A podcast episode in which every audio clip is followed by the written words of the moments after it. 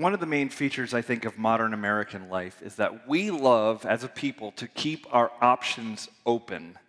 And this actually makes a lot of things pretty challenging. This is why dating can be difficult because you, you just think, oh, if I commit to this person, then what about, what if there's something better? What if I swipe again and there's someone better there I could find? And we love the idea of just having options and keeping the options open at all time. It makes it a challenge with our calendar. You say, hey, let's go do this thing Friday night. And I'm like, okay, I'll do that Friday night but maybe I won't. What if Friday night comes and I don't feel like doing that thing and I want to do something else? I would rather just keep my options open. We do this with careers, with friends, with, with dating relationships. We do this all over the place. We love the idea of just uh, uh, possibilities. We love the idea of possibilities. I, I could do this. Maybe I could do this. I don't know. I don't want to tie myself down. I don't want to commit to that. I want to keep my options open eh, because we're very excited by possibility. We're excited about we're excited by could be, maybe, what if we could do this? Like we love that kind of stuff.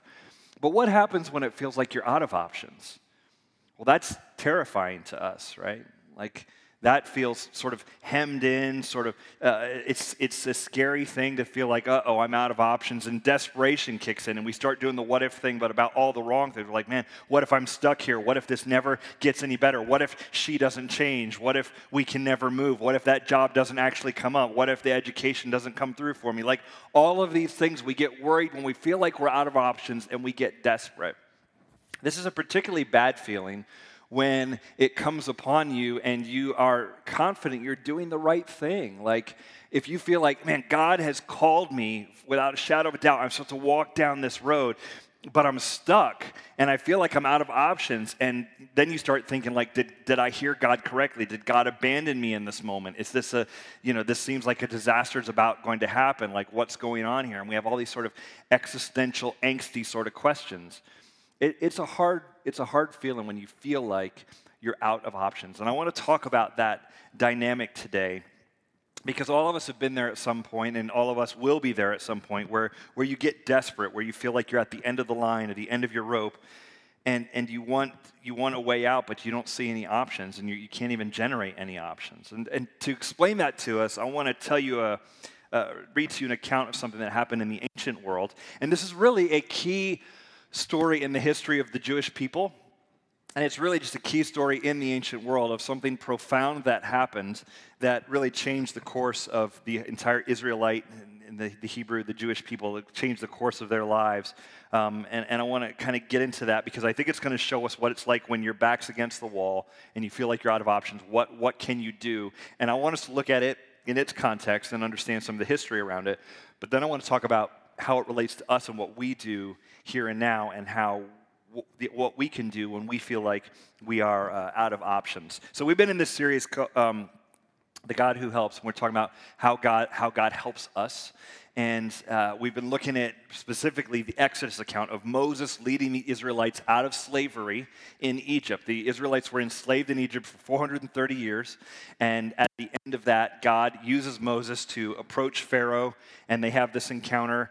And uh, Moses says, Pharaoh, let my people go. And Pharaoh's like, no, I'm not going to do that. And then God brings all these plagues through, through Moses. He brings these plagues onto Egypt, and different things happen, the, last of which is the firstborn in Egypt die, the firstborn children and the, and livestock and all that. And that's a, that's a rough thing. We talked about that last week. Um, and then uh, Pharaoh says, Fine, you can go. And the Israel, Israelites are cut loose from slavery in Egypt. And they head out as a people, a million people. They, they head out with their belongings and they grab everything they can.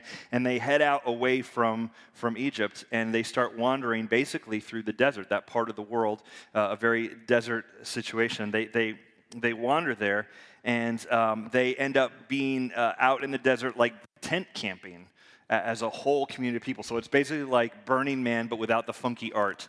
Okay, so they're just out there. It's dusty, it's gross, and they're out there and they're following God around. God is leading them with this pillar of fire at night and this cloud of smoke during the day. And they follow that around and go wherever God leads them to. And eventually, as they're going, it, it takes them to the edge of the Red Sea. And once they get, uh, you know, they've been wondering, once they get up to that sea, uh, they have a, a problem. Uh, and I want to I want to read it to you to see what happens. Uh, Exodus chapter 14, we'll pick it up with verse 1. It says this Then the Lord said to Moses, Tell the people of Israel to turn back and encamp in front of Pi Hahiroth, between Migdol and the sea, in front of Baal Zephon. You shall encamp facing it by the sea. And this is what he said is going to happen. Listen to this. For Pharaoh will say of the people of Israel, They are wandering in the land. The wilderness has shut them in. And I will harden Pharaoh's heart, and he will pursue them, and I will get glory over Pharaoh and all his host, and the Egyptians shall know that I am the Lord. And they did so. So they're, they're, they camp right next to the Red Sea. And God says, Go there. This is going to happen. Uh, and while, while you're there, what's going to happen is uh, Pharaoh's army is going to come after you, and I'm going to get glory over him again. And, and uh, you're going to see something pretty incredible go on there. Okay, so Let's talk about the history for a second. Archaeologists and, and scholars of this believe that the event that we're talking about happened in 1446 BC. Now, that's awfully specific, I realize, for such a long time ago, but there's some pretty good reasons why they think it happened. One of them is that they pin Pharaoh, this particular Pharaoh, as Pharaoh Thutmosis III. So, name the pharaohs you've ever heard of. Okay, good. All right. I'll spot you King Tut. Can we do King Tut? There was a song about it in the 70s. Okay, I'll spot you Tutankhamun. The rest of them, okay. Thutmosis III is the best, uh, is, is the best guess of, of what Pharaoh this is in the Exodus. And Thutmose III is an interesting choice because he was a, a very arrogant guy and, and bragged about his military prowess and all that. And so he went out and he fought battles every springtime for 17 years in a row. He went invading and conquesting and you know, trying to take other lands. 17 years in a row, and then unexplainably, he just stops and never fights again. Like for some reason, he just kind of got over it and, and wasn't into it anymore. Um, and so that's one of the things that points to perhaps this Pharaoh being the Pharaoh of, of the Exodus. Also, I, w- I want to make this disclaimer. Um, there is some debate on scholars about when the Exodus happened, 1446. Others put a, a, more recent date, recent, of 1237, somewhere around that. And so if you see something that says that the Pharaoh of the Exodus was Pharaoh Ramses, which if you watch The Prince of Egypt or some Christian Bale film or something like that around, uh, around the M- Moses, uh, it'll, it'll have Ramses as the Pharaoh. Uh, there, there's some pretty good reasons to think that that's not the Pharaoh of the Exodus, uh, but that's kind of the Hollywood Pharaoh. So if you want to go Hollywood Pharaoh, you can go Ramses, but if you want to go like maybe more historically accurate, we'll go to Thutmosis the third. Um, so moving on, let's, let's continue reading. Verse 5 says, When the king of Egypt was told that the people had fled, the mind of Pharaoh and his servants was changed toward the people. And they said, What is this we have done that we have let Israel go from serving us? So he made ready his chariot and took his army with him, and took 600 chosen chariots and all the other chariots of Egypt with officers over all of them. And the Lord hardened the heart of Pharaoh, the king of Egypt, and he pursued the group, the people of Israel, while the people of Israel were going out defiantly the Egyptians pursued them, all Pharaoh's horses and chariots, and his horsemen and his army, and overtook them and camped at the sea by Pi Hahiroth in front of Baal Zephon. Mo, uh, Pharaoh says, Oh, dang it, we, we just let our slave labor force go. And you know how quickly we forget the plagues and all that. We're like, we just let them go. And they're out there in the wilderness. Let's just go get them. They're wandering out there. They have nowhere to go. We're just going to go crush them. And so all of Pharaoh's army, his chariots, his horses, you know, basically these trained killers, start barreling down towards this tent camping group next to the sea of the Israelites. And if you're an Israelite in that situation, you are going to freak out, right? In fact, listen to what it says, uh, verse 10. When Pharaoh drew near, the people of Israel lifted up their eyes and behold, the Egyptians were marching after them, and they feared greatly. And the people of Israel cried out to the Lord. They said to Moses, Is it because there are no graves in Egypt that you have taken us away to die in the wilderness? What have you done to, to us in bringing us out of Egypt? It, is not this what, you, what we said to you in Egypt? Leave us alone that we may serve the Egyptians? For it would have been better for us to serve the Egyptians than to die in the wilderness. Now, on the one hand, I want to be like, man, this is a whiny bunch of people. They've just been saved by God and delivered out of Egypt. And then they see the chariots coming at them, and they're like, hey, uh, are you trying to kill us out here in the desert? Why? We could have just stayed Egypt and, and served there and just died there, and that would have been okay. Um, and think about this. Uh, why, why would they behave that way? Well, For one thing, their national identity as a people is as slaves. They've done this for 400 years, so it's all they've ever known. So if you pull anybody out of something they've been used to for generations, it, it becomes a, a, a shot on your identity. Who are we? What are we doing? And so they're, they're, they don't know what to do, and they're not trained killers. They don't know how to wage war. They've got an army of trained killers coming at them, and they're kind of freaking out. And they have something which kind of sounds a little bit like if you've heard the term Stockholm Syndrome, where people who have been made captive start to bond with their captors and start to identify with the people that are holding them hostage. Um, they, they sound a little bit like that. Like, oh, I know it was terrible in Egypt, but at least, you know, at least we had meals and, and, and uh, yeah, we were slaves, but at least we had meals and a place to live and, and all that. And so they, they start getting these feelings of remorse or whatever because they think uh, they're going to just die right there. Moses speaks to them, verse 13. And Moses said to the people, Fear not, stand firm, and see the salvation of the Lord, which he will work for you today. For the Egyptians who you see today, you shall never see again. The Lord will fight for you, and you have only to be silent. I love that. I love that. He says, Don't worry about this. God has got this. And then, if you follow it along next, Moses stretches out his arms at the Red Sea. And this is the crazy part, right? Moses stretches out his arms, and the wind blows, and the sea rolls up like a scroll. And the Israelites walk through on the bottom of the sea on dry ground. Now, that's a, that's a wild thing. It's a supernatural thing. It's not, not uh, a normal thing. But as they get across the sea, Pharaoh's army chases them into that, across that dry ground. As they get across, look what happens. Verse 26, let's, let's pick it up there. Then the Lord said to Moses, Stretch out your hand over the sea, that the water may come back upon the Egyptians, upon their chariots, and upon their horsemen. So Moses stretched out his hand over the sea, and the sea returned to its normal course when the morning appeared. And as the Egyptians fled into it, the Lord threw the Egyptians into the midst of the sea. The waters returned and covered the chariots and the horsemen of all the host of Pharaoh that had followed them into the sea. Not one of them remained. But the people of Israel walked on dry ground through the sea, the waters being a wall to them on their right hand and on their left. Thus, the Lord saved Israel that day from the hand of the Egyptians, and Israel saw the Egyptians dead on the seashore. Israel saw the great power that the Lord used against the Egyptians, so the people feared the Lord, and they believed in the Lord and in his servant Moses. Now, it actually doesn't say that Pharaoh himself dies here, it just says his army does. And so his army goes into the water and into on this dry ground, and the water closes up, and they all are, are washed away, and, and God sweeps them away, uh, this, this group of, of trained killers. Now, there's modern skepticism we have about this entire story, right? I mean, this, this sounds like myth and fairy tales and all that kind of stuff. We have a lot of skepticism around this. And the reason we have a lot of skepticism about, that, about this is we are 21st century Americans and we can be no other, right? And we've talked about this before. We have a post Enlightenment, scientific, empirical, rationalist, like, I can't prove it unless, you know, you can touch it with its senses, unless it happens in naturally occurring scientific world. These are the things that I trust most. These are the things I believe in. And that is a peculiar thing to our time and our people and our culture in the Western world.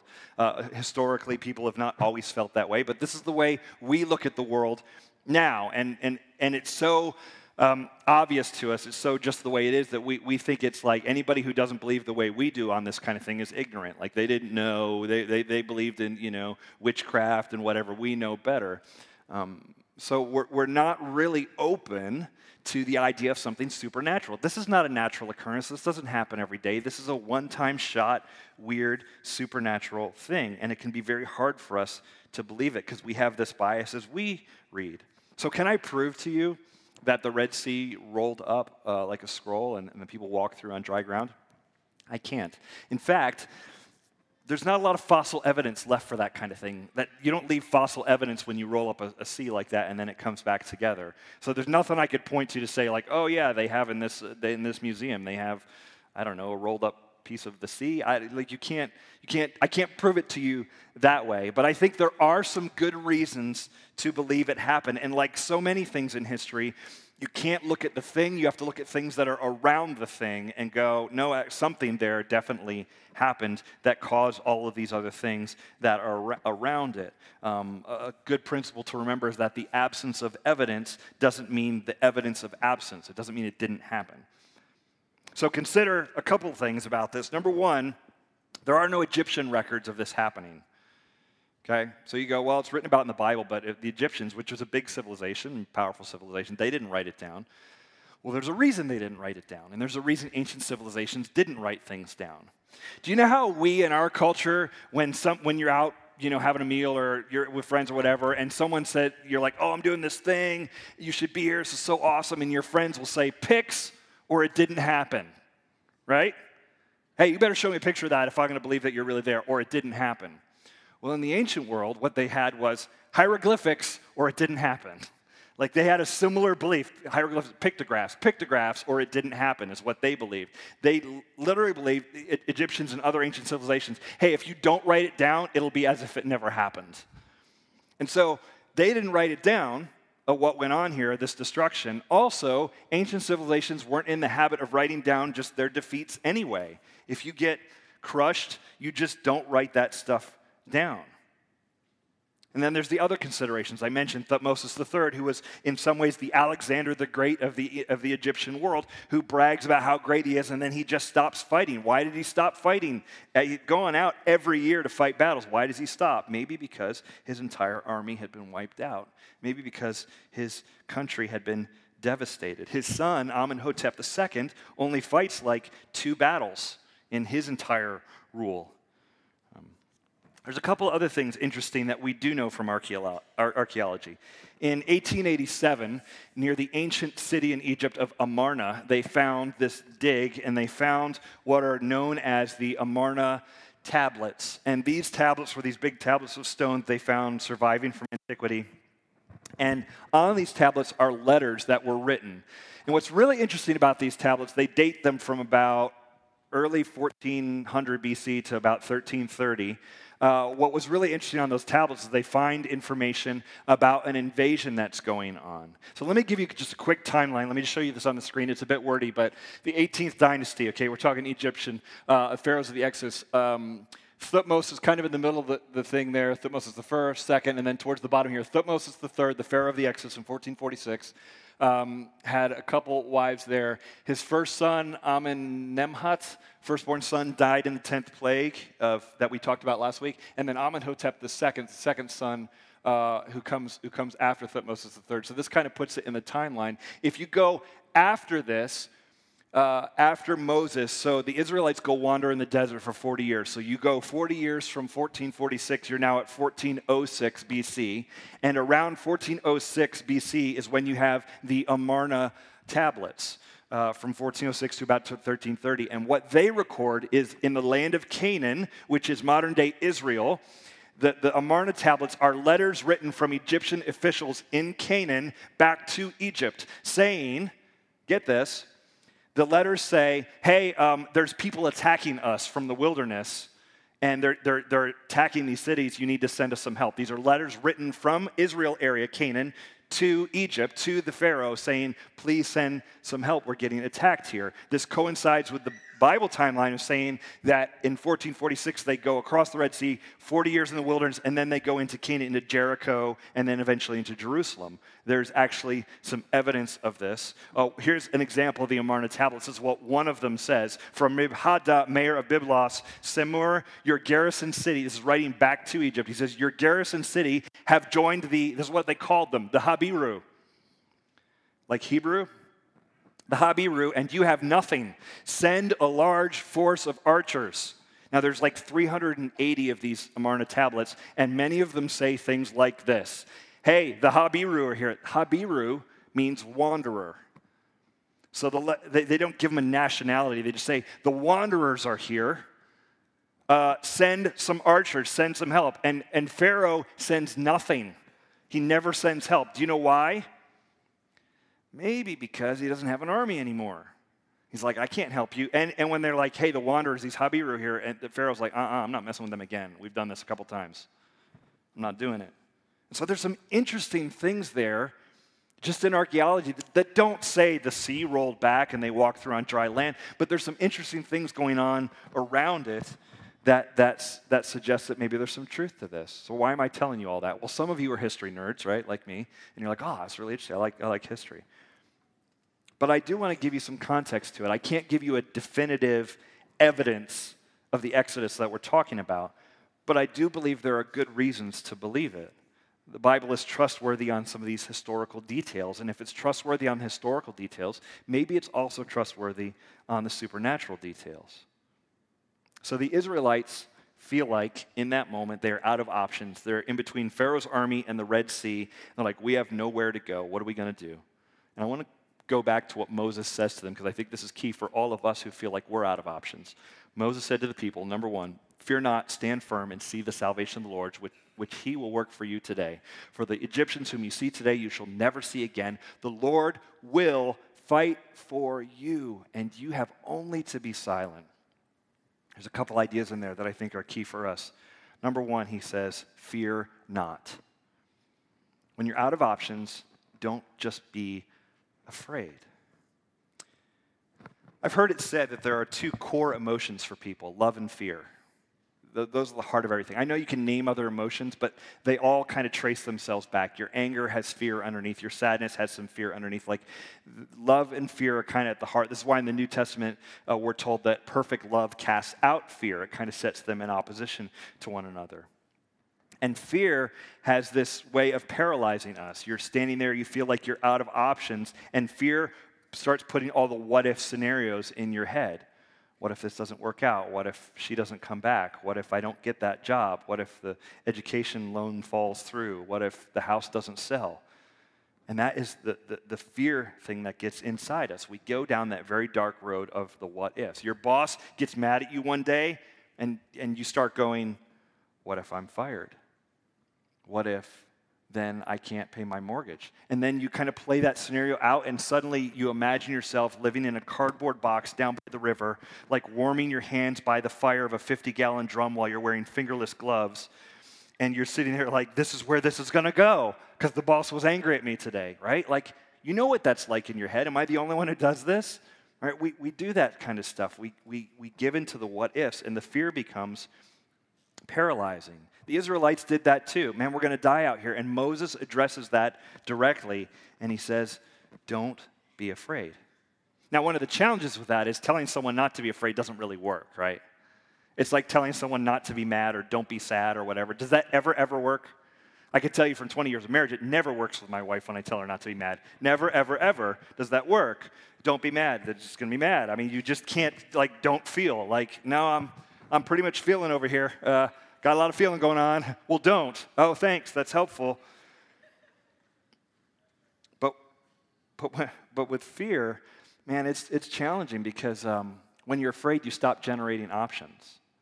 See, we like to live and we live in the space of possibilities. It kind of looks like this like, hey, I could do anything right now, I could go anywhere, I've got options.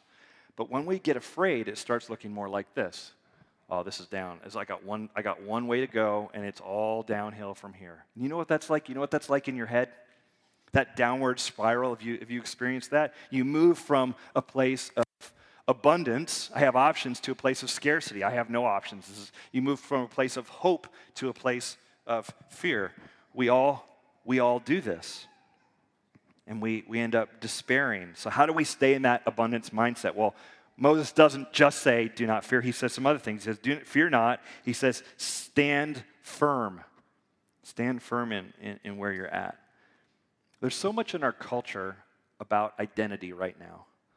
It's like, it's like the hotness in, in politics and just personal relationships, identity, because people are kind of wondering like who am i? And where do i stand? And what do i stand for? And, and how do i define me? And, and who gets to define me? And all of these kind of things. And we have a lot going on in our culture around identity. And i think for these israelites identity was a problem also. Because their identity had been we are slaves. And now they're free. The only thing you've ever known you're not that anymore. Now who are you? They don't have their own land. They're technically a nation but a nation with no land no you know, they've got some customs that keep them together, but they're wanderers, right? And they're, they're sitting there going like, man, who are we? We don't even know. And so Moses says to them, don't be afraid, stand firm. Like, stand firm not just in the, on the ground that you're standing on, because we're going to leave that and go through the sea, but stand firm in who you are. Your identity is you're a child of God. And, and man, I, I don't know how they forget this. You know, they just witnessed the 10 plagues, incredible things that happened in, in, in Egypt. And none of that seems to matter when you're facing an army.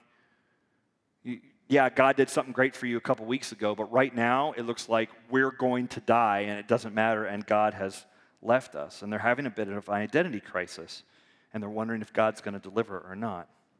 I think we have an identity crisis when we start running out of options, when life is not working out the way we wanted. I wanted that spouse. I wanted to be married by now. I wanted to have kids and by now and it hasn't happened. I wanted to have that job and that career. I wanted to be living in that place. I thought life was going to work out differently.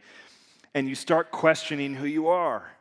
Well, maybe I'm not the person I thought I was. Maybe God doesn't deliver like I thought he would. I thought God and I were tight, but he has not given me the things that I wanted and it becomes an identity crisis for us.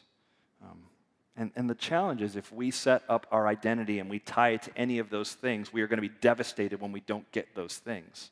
If our identity is, I am a dad, well, if I'm if I can't become a dad, then I'm going to be crushed by that. If my identity, if my de- identity is, you know, I am this type of career and something in that career doesn't work out, we're going to be crushed by that. Can we locate our identity in, I am a child of God?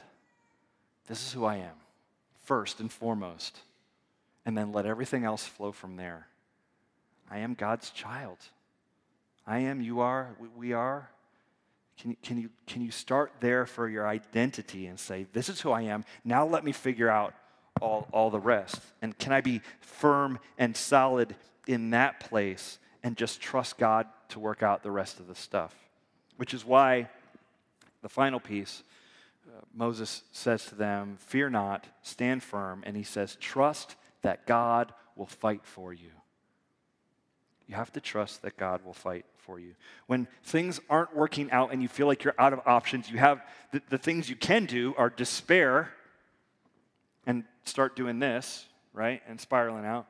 Or you can move back to a place of possibilities and you can trust God to work it out and you can use it as an opportunity, even when it doesn't look good. Even the stuff that doesn't look good can be an opportunity for you to build up trust. My experience with God as I've grown in my faith is that a relationship with God is not, you know, I serve, I give, I sing sometimes, I pray, I read. Like, those things are good. And I'm a fan of those things. But growth in the relationship looks like growth in trust. It looks like less fear, more faith, less despair, more trust. This is what it, looks like to be in a relationship with God. We start trusting Him and believing that uh, He can do things for us and in us. Um, and, and I think sometimes we're tested or we have trials, or we have hard things to deal with because it teaches us to trust. Like, it's easy to believe that you will do something if you've never done it. You know, like if you, if you come up with some scenario, hey, Chris, how would you behave if this happened? I'll be like, I would totally do this and this and this, right? And we'd have this idea of what I would do if I was in a particular situation. But until I'm in that situation, I don't truly know what's in me. I don't truly know how I would behave if I were you or if I were in, in your shoes or if I were in that spot right now. I don't know until I'm put in that situation and it's tested we don't know the level of trust and faith we have until that thing gets pushed on a little bit. I ran the Tough Mudder years ago. Anybody ever run the Tough Mudder or the Spartan? Uh, pretty fit, pretty fit group in here. Yeah. Um, no, I, I, so I ran the Tough Mudder years ago, and um, they. Uh, so it, it was. Um, I did it twice, which was I always tell people was one time too many. Uh, but I, I, ran the Tough Mudder because, and it was like a 12 miles of running through mud, and there's like 20 obstacles of like climbing over stuff and lifting things, and you had to run up a ski slope or walk up a ski slope. And you ran through fire, and there were pits of ice water, and there were, and at one point you got electrocuted. Um, and I'm really selling it, aren't I? Uh, it's so fun, so fun. Um, but here, so why does anyone do that? Because I, I read an article about the people who founded that company, and I was like, why would anyone run that thing? Why would you sign up for that? You pay money to go do that. Um, well, it's easy. I know why I did it. I want to know if I could do it. I can say, oh yeah, I could totally run 12 miles and do the monkey bars. I could be electrocuted. I could jump in a, you know, a, a dumpster full of ice water. I could do that, no problem. Mm, you don't know until you, until you try it. Like you just won't quite know if it's in you or not until you take a shot at it.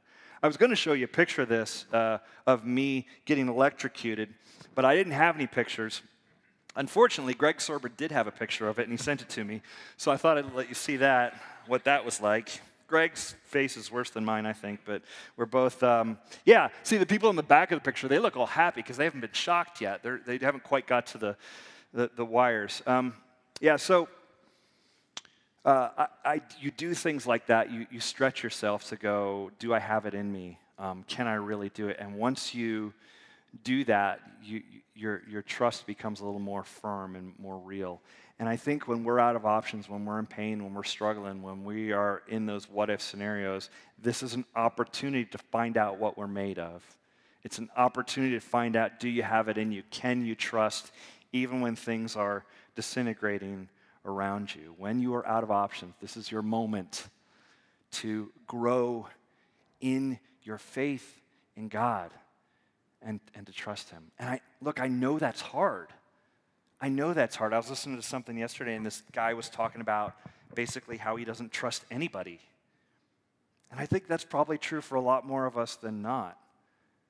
I say trust God, you're like, maybe. I barely trust a spouse, or I barely trust my brother, or my kids, or my family, or friends. Like, I kind of trust those people, but like at the end of the day, trust for me is just really hard. And all these things I've experienced makes trust really difficult for me. And so when you say trust God, I'm like, eh, I don't know about that. I, I get that. But He's calling us and giving us opportunities. And when we feel like we're out of options, this is a chance to step up and go, I'm not going to give in to fear this time. I'm not going to spiral. I'm going to stand firm in my identity. I am a child of God, and I'm going to trust God that He's going to work this thing out as He always has done in the past. Let's pray. God, may we be people who are not ruled by fear, who don't live um, afraid, who, who grow in our capacity to trust and to, to follow you. Um, God, I, thank you for the example left of the Israelites who were afraid by the Red Sea and they felt like they're out of options. And I pray that we learn from them and know that, yeah, you don't do miraculous every single day, but you you do miraculous, and, um, and that uh, you, you, you have the power to change things for us. So, God, may we put our faith in you, our, our, our trust in you, um, to generate some new options and to bring us out of a place of scarcity to a place of abundance. Thank you, Lord. In Jesus' name we pray. Amen.